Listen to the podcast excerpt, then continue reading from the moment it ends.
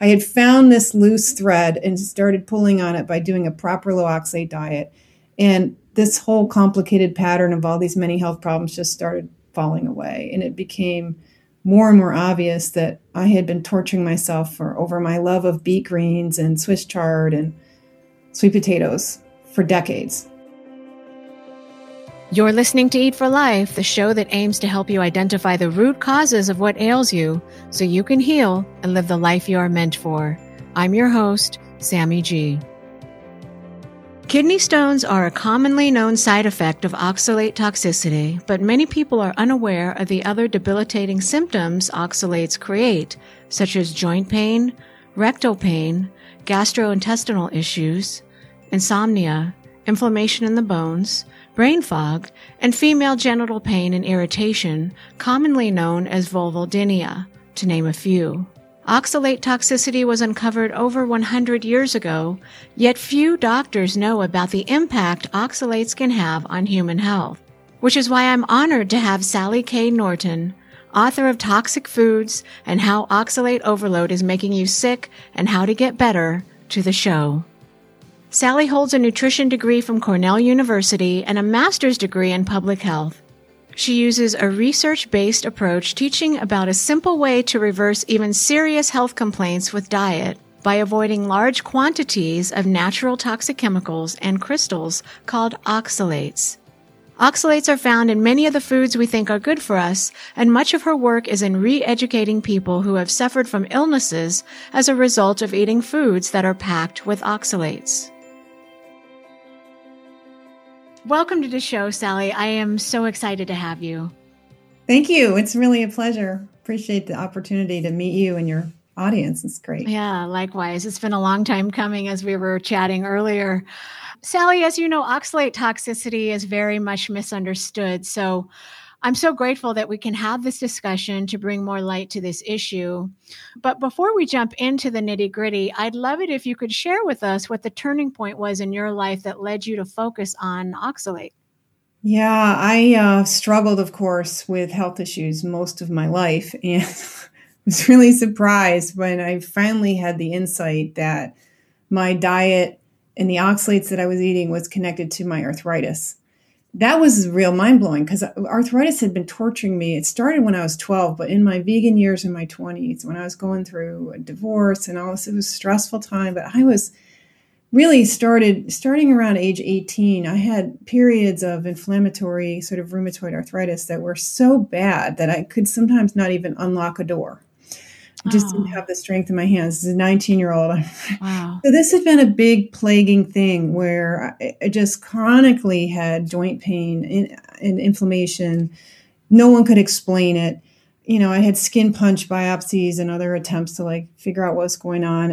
And so here I am, I'm 49 years old, and I had about 3 years earlier had started learning about oxalates through the Vulva Pain Foundation. Mm. They're the only contemporary group that's been trying to educate the public and providers that oxalate in our diet is really significant to our health and can cause pain syndromes. And their focus is pelvic pain syndromes, vulvodynia, and things like that. And they've been at this a long time. They've done a lot of the food testing that we're relying on now to understand how to do a low oxalate diet.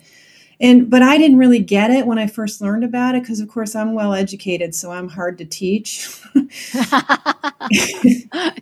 I really was looking for like the logical medical explanation. How could this stuff in my kiwi and celery be affecting my crotch? But I thought it was just like crotch pain. I didn't realize that it was systemic inflammation, joint destruction, connective tissue problems, like gut damage, vascular damage, fatigue. Like I didn't realize this is like catastrophic effects down at the cellular level that has the power to affect everything. And that it was for a long time, our oxalate arthritis and oxalate gout were a thing that I didn't even know about. So when I had gout in college, my doctor didn't say, "Oh, what are you eating?" No, he said, you know, "You got gout." And I'm like, well, wait a minute. I'm like 20 and I'm a vegan I was a vegetarian at that point. And like, why would I have gout? Isn't that for old fat guys who eat too much meat and drink a lot? That's what we were told. Like, you know, so right. Yes. It was really shocking to me when I went back on. So, you know, the low oxalate diet, my vulva pain went away quickly, whatever. That's not my thing. I have a sleep disorder. I have this, I have that, I have this, I have this, I have this. I need to fix my sleep disorder because I can't work. Right. And so that is about toxicity, which says it's about endotoxicity from gut dysbiosis. I got to fix my SIBO, and I'm focusing on gut health. And so I added back kiwi and celery in the form of juicing and daily kiwi, because kiwi is supposed to help you with chronic constipation. Mm-hmm. The classic sign of oxalate problems is, you know, IBS and gut dysregulation. But none of us know this, right? And so I was shocked that as I spent a summer eating 1 to 2 or even sometimes 3 kiwis every day, that from August to by October, I was all tightened down. My hot yoga practice, I was going to Bikram yoga like a couple days a week, at least at that point. And my practice, I would get worse and worse over the months, worse and worse, stiffer and stiffer. And I was laying in bed one night with the arthritis back, full blown again, joint inflammation and hot and pain. And I'm like, wait a minute, this has got to be the kiwi, because now I know about the oxalates and the little bit of celery that I was throwing in my juice with lettuce and stuff. Mm-hmm. And this was a huge breakthrough for me. Like, oh man, all this time the arthritis has been just the way I eat. I've been doing this to myself.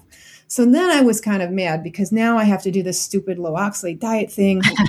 So I got all these other problems. I can't sleep. What about my dysbiosis? What am I going to do? Why do I have to deal with this? I'm like, okay, here we go. Knuckling down to yet another stupid diet plan or whatever. And so I'm like, got to do this thing. And you know, within a week, my sleep disorder was obviously going away because now I could read the mail. I could function. All kinds of stuff started clearing up. And by springtime, my feet were better. I had had so many feet problems historically too. And now my feet are fine. Like I can be barefoot for the first time in my adult life. Wow. And I'm functioning again. And this was just like shocking. What was sort of unraveling the sweater of problems. So this, I had found this loose thread and started pulling on it by doing a proper low oxalate diet. And this whole complicated pattern of all these many health problems just started falling away. And it became more and more obvious that I had been torturing myself over my love of beet greens and Swiss chard and sweet potatoes for decades. So it was a mind blower. And then I was sort of like speechless, like, how come I don't know anything about this? How could I have a degree from Ivy League University? How could I be in the field of integrated medicine and public health and be completely unaware that the level of oxalate in our normal, quote, normal foods, the foods we think of are normal now, is enough to poison you and destroy your health. This is not known.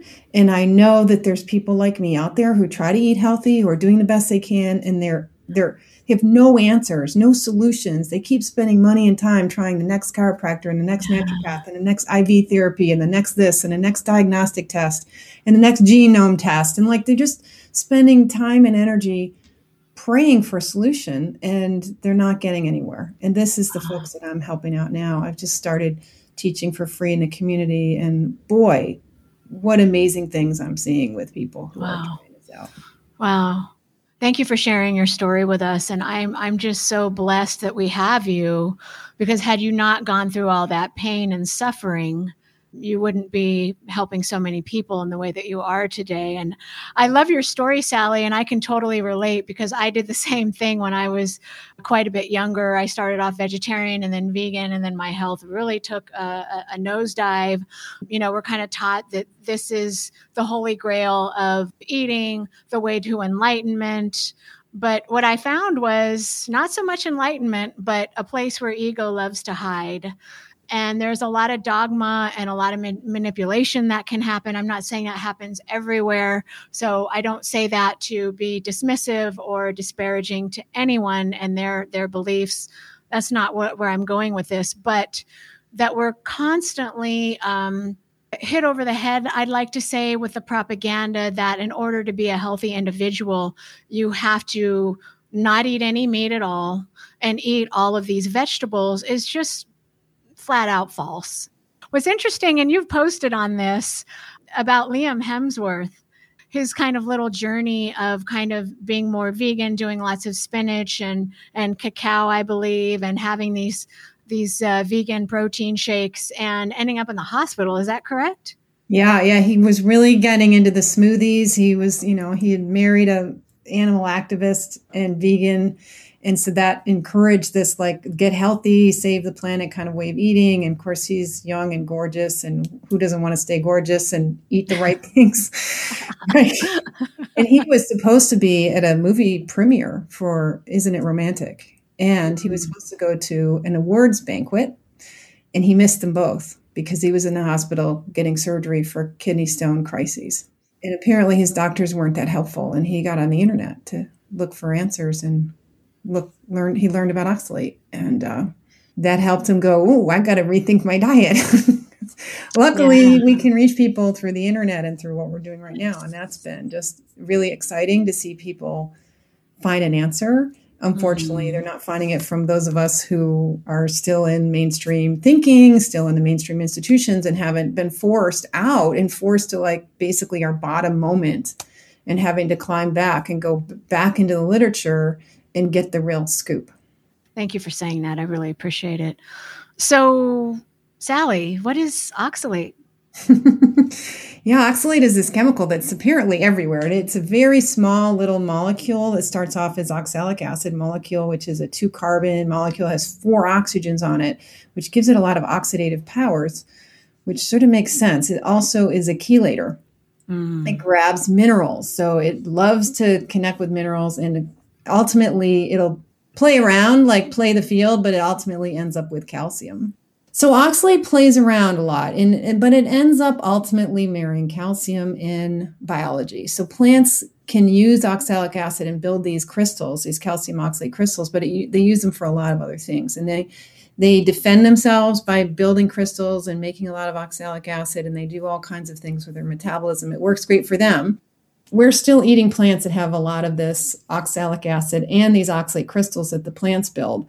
And we can be overloading ourselves with something that is quite toxic. It's toxic enough that people can literally die, even on foods full of oxalate, oxalic acid, or oxalate. It's kind of synonymous because this little molecule switches forms. It can have 1 charge or 2 charges. It can have partners with other minerals and things like that. And so we call oxalate as sort of this general term for oxalic acid, oxalate crystals. It's a kind of a global term referring to who knows what form it's in, but you're eating it. You're eating it as an acid, you're eating it as a crystal. And things like, spinach, Swiss chard, sorrel, and beet greens are the high oxalate greens that are sort of famous. And then rhubarb. Rhubarb is probably right up there, tied with beet greens and Swiss chard. I used to eat all of that. I grew up eating rhubarb and beet greens all summer. So for at least half the year, and I loved the vegetables as a kid. So if you're already a kid like I was, who was had ear infections, pool swimmer's ear, and before that I had little streps that eventually by age 5, they took out my tonsils and that. So I was on liquid penicillin, which is pretty nasty stuff. You don't forget these things. No. Those of us who have this kind of background are even in greater harm's way from loving their beet greens and rhubarb. And then by 12, I've got back pain and arthritis. And by my 20s, I'm leaving college to go have double foot surgery and using wheelchairs. And they had me on huge amounts of ibuprofen for 5 years. I was taking 3,600 milligrams of ibuprofen because I was in so much foot pain, which helps suppress some of that arthritis a little bit. Luckily, I still have a gut and kidneys despite all that medication, but you end up with gut problems with that high oxalate diet and something like ibuprofen or, Motrin. You're going to end up with IBS. And what really got me to IBS was my vegan diet, wanting to eat beans. And so I was cooking dried beans at home in a slow cooker, not killing the lectins. And during that period is when I got really bad case of IBS. But in the meantime, all along, oxalate and the lectins and the other plant compounds have been wearing me down. And, you know, my gut's never been right since about 1990. It's finally pretty happy now, but it's on a diet that has very minimal plants and very little oxalate in it. And that's allowed a certain degree of recovery. But ideally with oxalate poisoning, you prevent it. If you wait till you've got a problem, you've got a long-term problem, because not only is it messing up our gut while we're eating it, but it's creating a condition where this stuff is building up in our bodies because we're eating it so frequently. The body, it overwhelms the kidney's ability to remove it from the body. And you end up with this deposition disease where these little invisible deposits of little nanocrystals and microcrystals build up in your thyroid, in your joint spaces, in your marrow, in your bone tissue, anywhere. Your vascular system, it can get anywhere into the body. And then you've got a chronic disease of high oxalate, even when you quit eating it. And this is very concerning because you need the immune system to clean out the mess. And so not only does these little particulate contaminants, like little bits of asbestos crystals, basically, it's basically the same type of irritant into the tissues. Body tries to mask it and not have you have any symptoms. So you can have this all going on with no symptoms at all because the immune system's very good at helping you feel good enough and go have your life, and it'll deal with your stupidities in the background. That is true. It's really good. And so the problem is we don't notice that we're making ourselves sick, even if we already are sick. We don't realize it has anything to do with the diet because the body's doing a great job managing it. But once you've done this your whole life like I did, or even for a couple of good years on keto bread and spinach smoothies, is enough to get you into big trouble.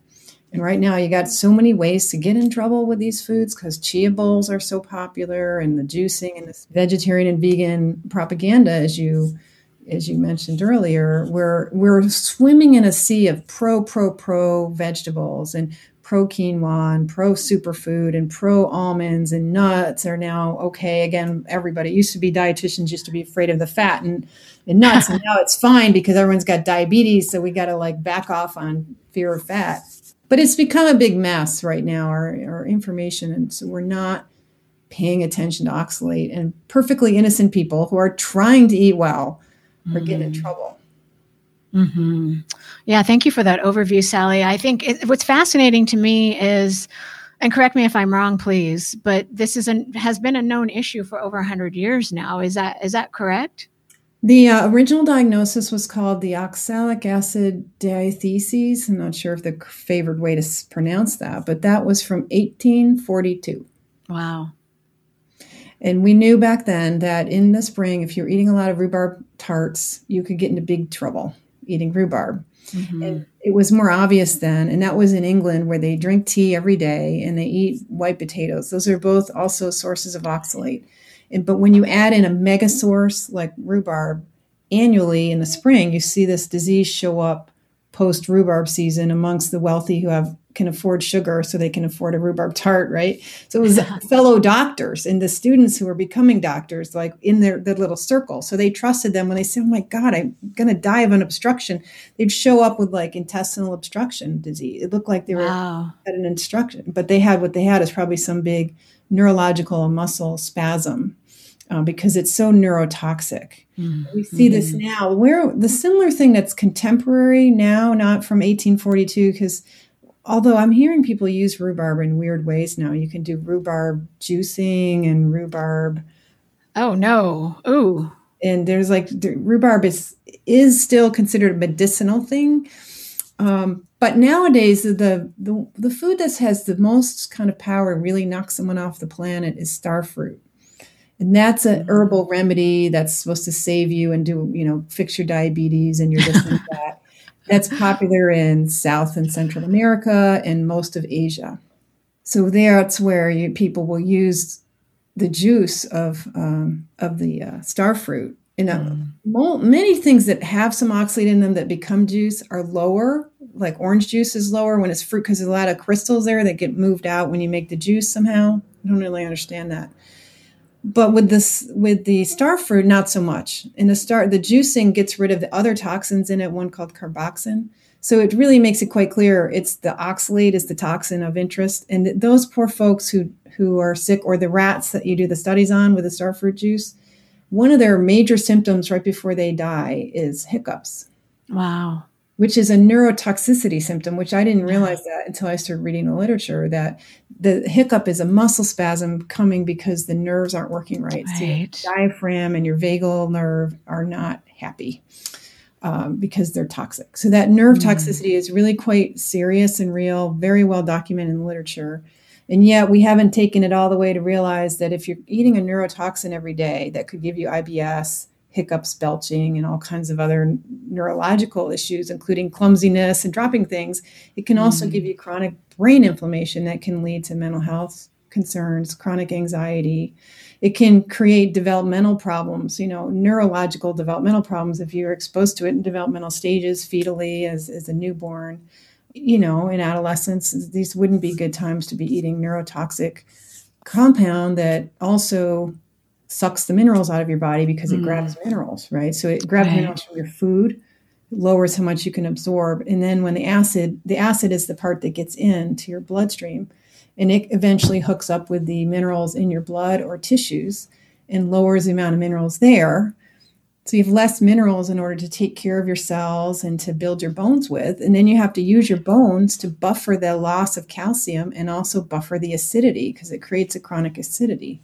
So it doesn't take long to start getting early osteopenia and osteoporosis and all kinds of connective tissue problems. But the original diagnosis from the 1880s, the way you diagnose this was someone had a digestive issue, plus they had either neurological symptoms, like we just discussed, you know, like mental health problems. These people would get like really anxious and weird, like weird personality problems. This could be a neurotoxicity thing. And, if it wasn't neurological, then it was connective tissue. So it was rheumatism, arthritis, aches and pains, weak joints, stiff joints, funky things going on, like my bad feet. Wow. I think that's really powerful to hear because, you know, kidney stones are a commonly known side effect of oxalate toxicity. Most people know about that.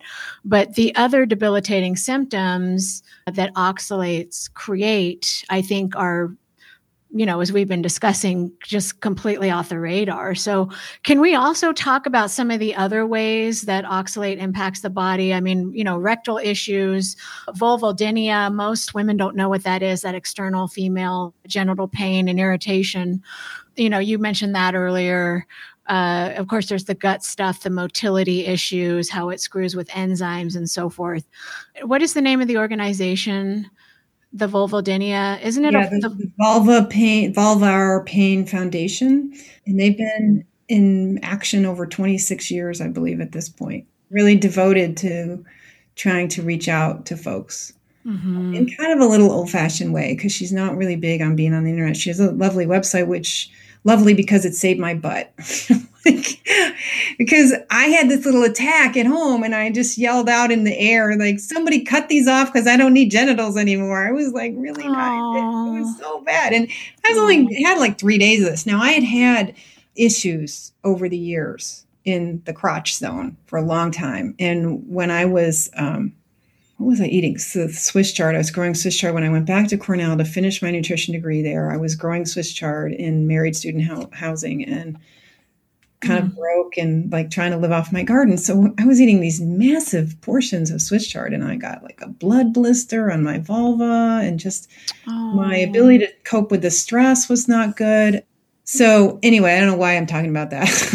No, it's important. I think women don't know. The pain connection. Like, yeah. So now I'm wanting them to be cut off. And my husband looks to Dr. Google, like what could cause vulva pain, and he finds the Vulva Foundation, which shocked me because I was working like 35 minutes from where they're located. They're somewhere between Greensboro and Mebane, North Carolina. And I had done a conference there in 2005 and with a focus on toxins and had Doris Rapp come in and was bringing in the Endometriosis Foundation and Association and like bringing in these diseases that are known to be toxicity diseases. I didn't know anything about oxalate. If I had known anything that I know now, I would have had them front and center at that conference. So I was shocked that they were so close to me and I had never found them. But then I'm a pretty technical person and I'm logical and I need to derive it from like the basic mechanisms and the the research and understand the kind of metabolic environment to like buy a story. Like, what the heck is this oxalate have to do with anything? Like even crotch pain, like it didn't work for me. And because when you quit eating the oxalates, you only feel better sometimes for 5 to 14 days. And then you start feeling bad again. So you think, well, that wasn't it. That didn't work. That was just a placebo, hopeful, oh, maybe this could help. And so you dismiss it. And that's sort of what happened to me, because then I added in my beloved sweet potatoes. I have a nice organic garden, and I grow my own sweet potatoes and Swiss chard and everything else. And I love my sweet potatoes, because when I got off the vegan wagon, I had to like do it because I was no longer able to tolerate wheat and beans. And so without wheat and beans, I wanted a nice daily starch. So the sweet potatoes fit in nicely. Yeah. So I've been eating them like as a breakfast food and a dinner side dish for years. And I wanted them back because we tend to get addicted to our abusers. Oh, I can relate to that for sure. And so when I'd eat it again, I'd add back my beloved sweet potato, and that didn't make me feel worse. So I thought, well, this isn't my issue. This must not be oxalate. It can't be oxalate because I can eat the sweet potato and it doesn't give me symptoms. But that's not how this works. And that's what gets us all like confused. So it's really clear that this is hard to understand. Yeah. And I know, I mean, we'll get into the, you know, the dumping aspect, the oxalate dumping aspect in a bit, but I'm glad that you said that because to your point, it's like, well, people will do something for a couple of weeks and, well, I'm not noticing anything. And I always want to encourage, you know, the people that I serve that, okay, we need to give this time and we're going to go in phases and we're going to go slow because, you know, as you've shared previously, there's a diversity of presentation. So is it dietary? Is there a genetic component here? It's not standard for everyone. I mean, and how's the health of your liver? You know, glutathione production, all of those things, even metallothioneine, another one of our master antioxidants. So I can't help but wonder, of course, if we're looking at someone that just has a huge oxidative stress overload, you know, the variation there. And of course, to your point, if they're trying something and that load isn't at least in the smallest amount being reduced in a couple of weeks, the frustration sets in and oh, this isn't working. So Sally, can we talk about the role that the gut microbiome plays in oxalate production? Because it's interesting, you know, the SIBO and then there's the yeast connection there. Is it correct that an inflamed gut absorbs like 5 to 10 times more oxalate? Yeah, because your oxalic acid is a single ionic molecule that's riding in the water, just like a dissolved piece of sodium would do.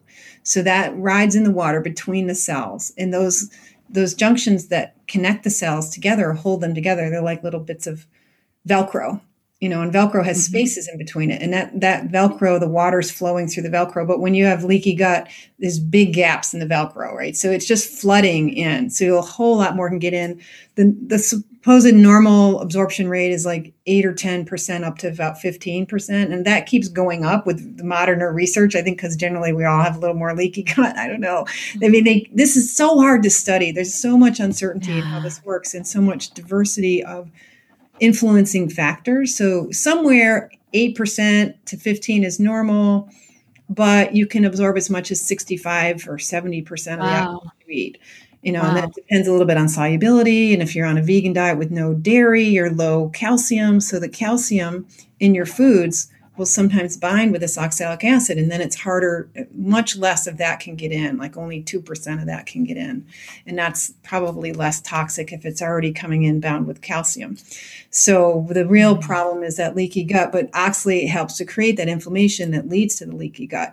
And the crystals in the plants build these crystals. That's like eating sandpaper, which also has electromagnetic effects on membranes and also screws up the basic structure of a cell and puts it in oxidative stress. It interrupts the mitochondrial health, and it really puts a lot of inflammatory and oxidative stress on cells. So that's already happening just with eating the stuff, whether you absorb it or not. But then you have this diet with my, you know, slow cooked beans and high oxalate. This is a nightmare for your gut. So you end up with a lot of dysbiosis as well as leaky gut because the excess oxalate and of course excess fiber feeds the wrong guys and kills the good guys. Oxalate kills bacteria and creates dysbiosis. And you get dysbiosis, which means you'll have more yeast than you should have and more of these commensal things that should be, whose populations are, need to be controlled. And what's left is the gut has to control those overgrowth populations with inflammation. So you increase inflammation in the gut when you have an overgrown microbiome. And if you're feeding it oxalate, you're killing your bacteria off it, and you're allowing commensal yeast and other things to thrive. You're also screwing with your pH and the general ecology of the body, and that more acidic pH, that acidosis that oxalate creates metabolically, encourages yeast and other pathogens, both in the gut and throughout the whole body. In fact, one of the signs that you might have a problem with oxalate is that you've had a history of chronic infections, whether they're UTIs, vaginal yeast infections, sinus infections, or things like chronic Lyme, even Epstein-Barr. But if you have infections that don't respond to treatment, you have an ecology problem. Your immune system's been trying to handle it, and it can't anymore.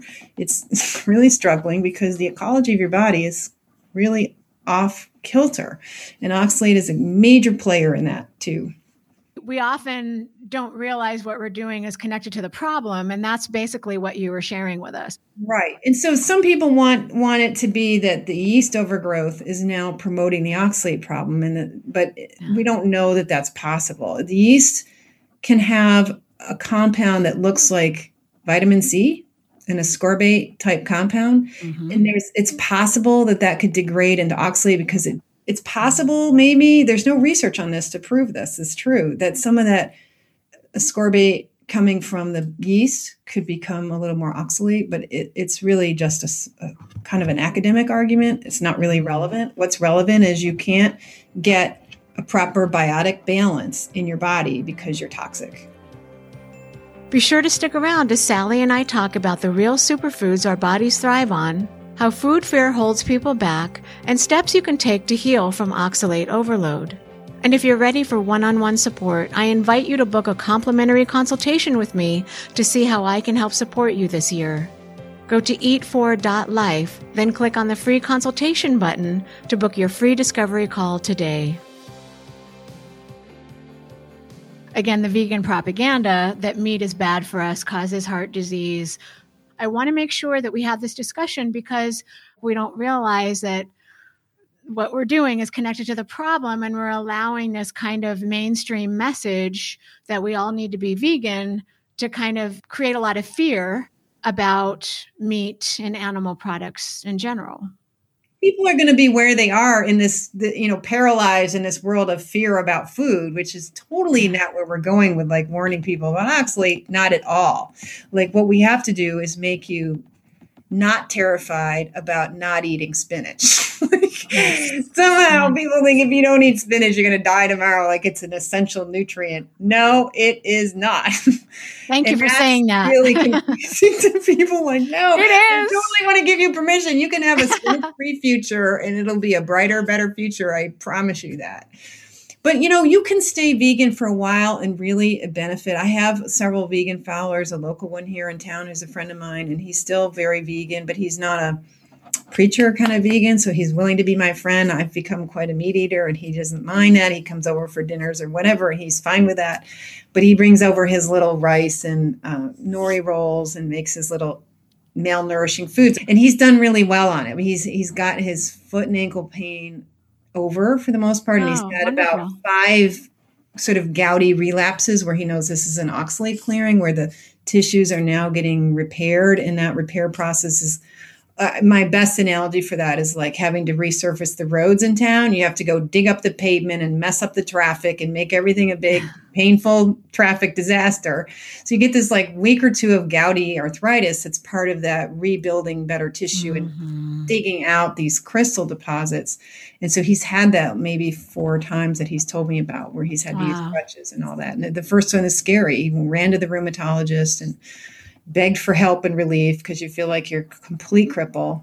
But that's part of him getting better. And he's managed to still stay low oxalate, but it's it's really hard to get enough nutrients on it. Yeah, I'm just thinking, I'm concerned about that. Yeah very concerned. But we can't live other people's lives for them, but we can offer them, look, if whatever diet style works for you emotionally and how politically or whatever that is, please don't poison yourself with oxalate. You can avoid poisoning yourself with oxalate no matter what your philosophy is.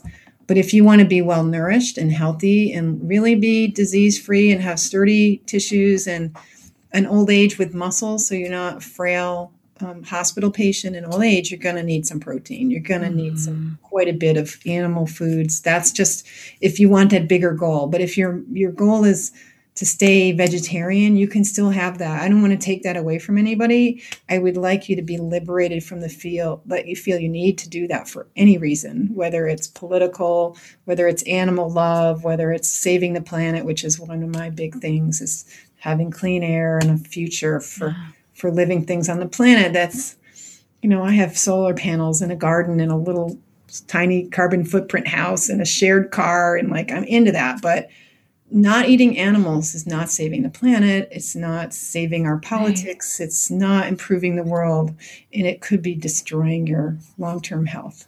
I just want to kind of circle back, if we could, Sally, to the highest oxalate foods you've shared with us. Of course, we know spinach, Swiss chard, beet greens, sorrel, beets, russet potatoes, and then of course the sweet potatoes. But you know, also things like almonds. And you know, many years ago, I don't know if you remember this, but you know, the whole superfood train started coming down the track, and we were told that we needed to start incorporating turmeric into our diet, and cacao, the food of the gods. And I would have these like so-called raw cacao shakes in the morning, and I thought, oh, I'm doing all this wonderful good in my body. And then I started developing this rash around my mouth and around my hairline. My anxiety and my depression just shot through the roof, and I had no energy. I mean, it was really, really bad. So I think that if we can, you know, talk about some of those foods that are still promoted as super, and, you know, you have a new book coming out about toxic superfoods, which I love, and we'll have a link to that. But can we talk about that a bit? Yeah, and this is so interesting that the highest oxalate foods have been championed as superfoods. And I have long wondered if someone would ever do some research to correlate like how toxic a plant is to how many antioxidant compounds, the phenols and stuff we think of are antioxidants we supposedly think were good for us, how they go together.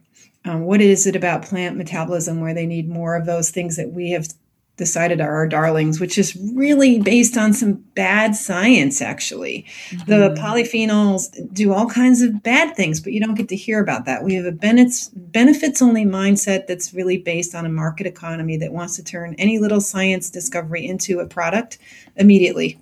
And so we rush to market with ideas, and then we rush to market with ideas so you can get tenure. Like, you got to have the best idea in science in order for you to, you know, advance in science and get your career secure and hang with the cool cats at work.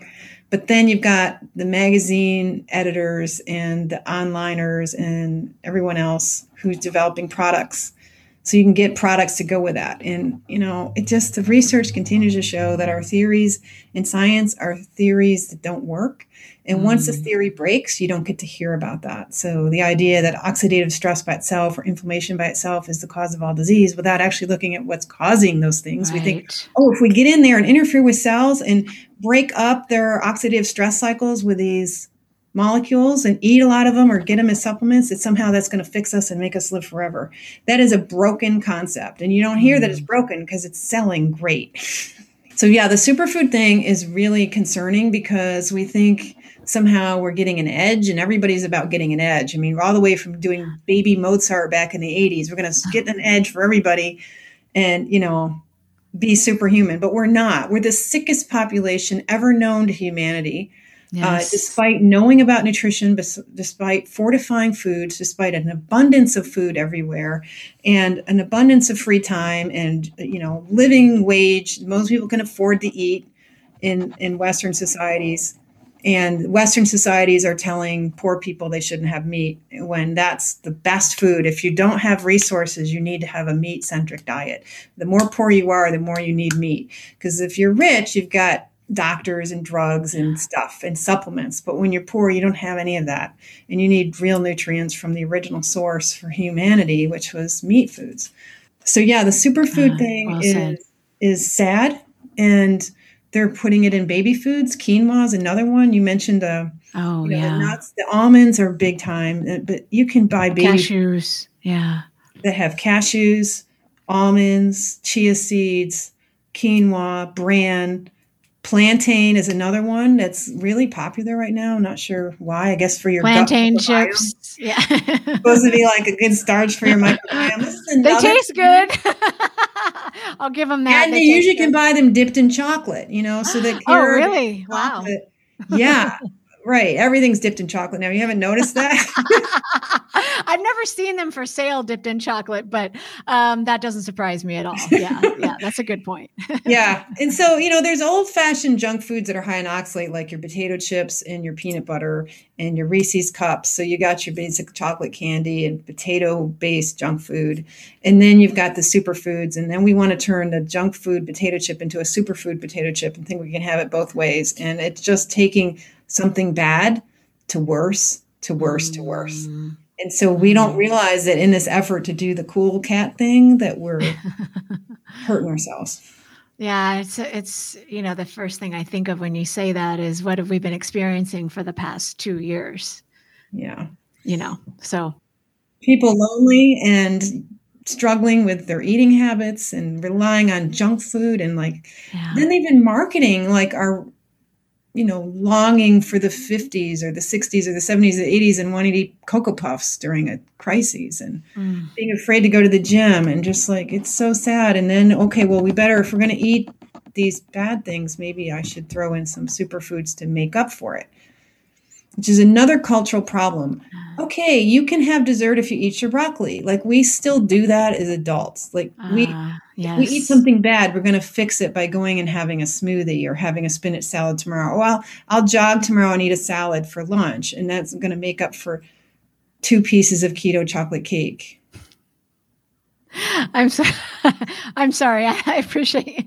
I'm laughing because I'm so glad you said that. It's kind of an interesting thought process, isn't it?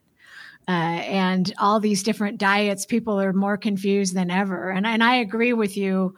I always meet people where they're at, but I also want to be honest with people about their goals and what thriving, what does that look like? And what kind of nutrients and where can you get those nutrients and what foods are going to be safe for us to consume and still have bioavailable nutrients. They're going to help us stay healthy and protect our immune systems and so on and so forth. I'm curious, Sally, can we go more into how can people begin the healing process and what they can expect? Because as you and I both know, that dumping process, it's a process and it takes time. And we want to be careful not to go cold turkey all at once. So would you mind speaking into that a little bit, what that healing process might look like and what people can expect? This brings up sort of the central issue of why you don't want to get this problem and why you don't want to let this carry on, even if you don't have symptoms yet, because you end up with a chronic toxicity disorder where you've got a toxin. If it was mercury all over your brain, would you want to keep eating the foods that have mercury? This is a parallel to that.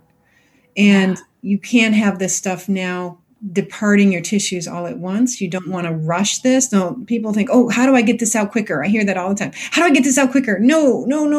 Do you unearth mercury in a day? You really hurt all your critical tissues, your vascular system, if you try to unearth all that in a day. And the body's wise enough and has only so many resources to deal with this big mess that's gone on. So it takes about 10 years for the body, maybe more. It's not been well studied. We only know this because various groups, including the Triangle oxalate group, have been teaching this diet. In fact, the Triangle oxalate group is really important because Susan Owens was the first person to come out publicly saying, look, this is not only acute illness from when you're being exposed to it on the way in, it's a chronic illness that we see when you stop eating these foods. All of a sudden, these weird events occur that are quite troubling and evidence of a toxicity of this stuff coming out. And this is, she dubbed it dumping, when the system is having these cycles, these periods where suddenly rashes break out and diarrhea, and you feel really sick or tired or out of it or just wrong. And you can see it. Some people literally get boils and things on their skin and literally have crystals pushing out of their body. And this can continue. I have a little eye sty right here right now. I'm in my 9th year of clearing oxalate, and I'm still clearing oxalate. And you want to go slowly, and you don't want to turn on that response to, oh, oxalate's not coming in, now we can clean it out. Because the body's intention was always to get, never was to hoard oxalate. The last thing it wanted to do would be an oxalate hoarder. Mm. The body had to do that in order to protect your vascular system, your heart, and your kidneys. There's only so much capacity in the vascular system and in your kidneys before that high level of oxalic acid in the blood creates a heart attack or a stroke. And in the meantime, your vascular system is having to deliver it all over the body, and you've got degenerating capillary beds, which can ruin your vision. And you've got metabolic problems going on. You've got damage to your mitochondria. The enzymes that give you energy in the cells get interrupted because oxalate sits on those enzymes. And then the last step in glycolysis is broken. So your cells don't have enough ATP energy to run their functions and their little pumps that keep them right. And, you know, you end up with anemia because the red blood cells are now exploding because they don't have enough ATP. You can't produce enough blood sugar sometimes. So you can have low blood sugar. You can have insulin resistance and diabetes, all coming from the metabolic interference of oxalate. And how is this weakened body that's got a chronic inflammation disease, a chronic deposition disease, going to safely unload this? And that's its impulse. It wants to unload it as quickly as it can because it knows that this period of no plants is not forever. Because I think we used to cycle in and off plants historically for millions of years. We would be able to dig up tubers a certain time of year for a couple months. We would be able to find greens and berries a few weeks here and there. But in the wintertime, we would be on a no plant diet. And so that would be a period of time to release. So the body's reading. It's always reading what's coming and going. And it's noticing, okay, for 5 days now, there's no plants. It must be wintertime. It's time to clear this stuff out. So some people will notice already on the 5th day, they'll suddenly have a period of feeling ill again because now the oxalic acid coming from the tissues is high in the blood, high in the kidneys, and making you feel sick. Some people, they don't notice that for 2 weeks, 2 months, 6 months, a year. They can go full carnivore for a year, and then suddenly they hit a wall and they're sick as anything. So it's really unpredictable, highly individual, and all the factors involved in that are quite complex, and they will remain mysterious for a long time. So you have to respect your individuality and work with the concept that you don't perpetually eat a toxin and get away with that forever. And when you stop eating that toxin, there's a price to pay. And it could take a long time. I often tell my clients, look, once you get to your 3rd year, you're beginning your 3rd year, you've completed 2 years of low oxalate eating, you've gotten there gracefully, you've done your supportive supplements. Now your body, the kidneys are working better, your vascular system is recovering better, your general vitality is better, which gives you more energy to clear out more oxalate. And you could be hitting your worst year at year 3. Now that you have the vitality to really dig up those roads and really make a mess of everything in order to get better.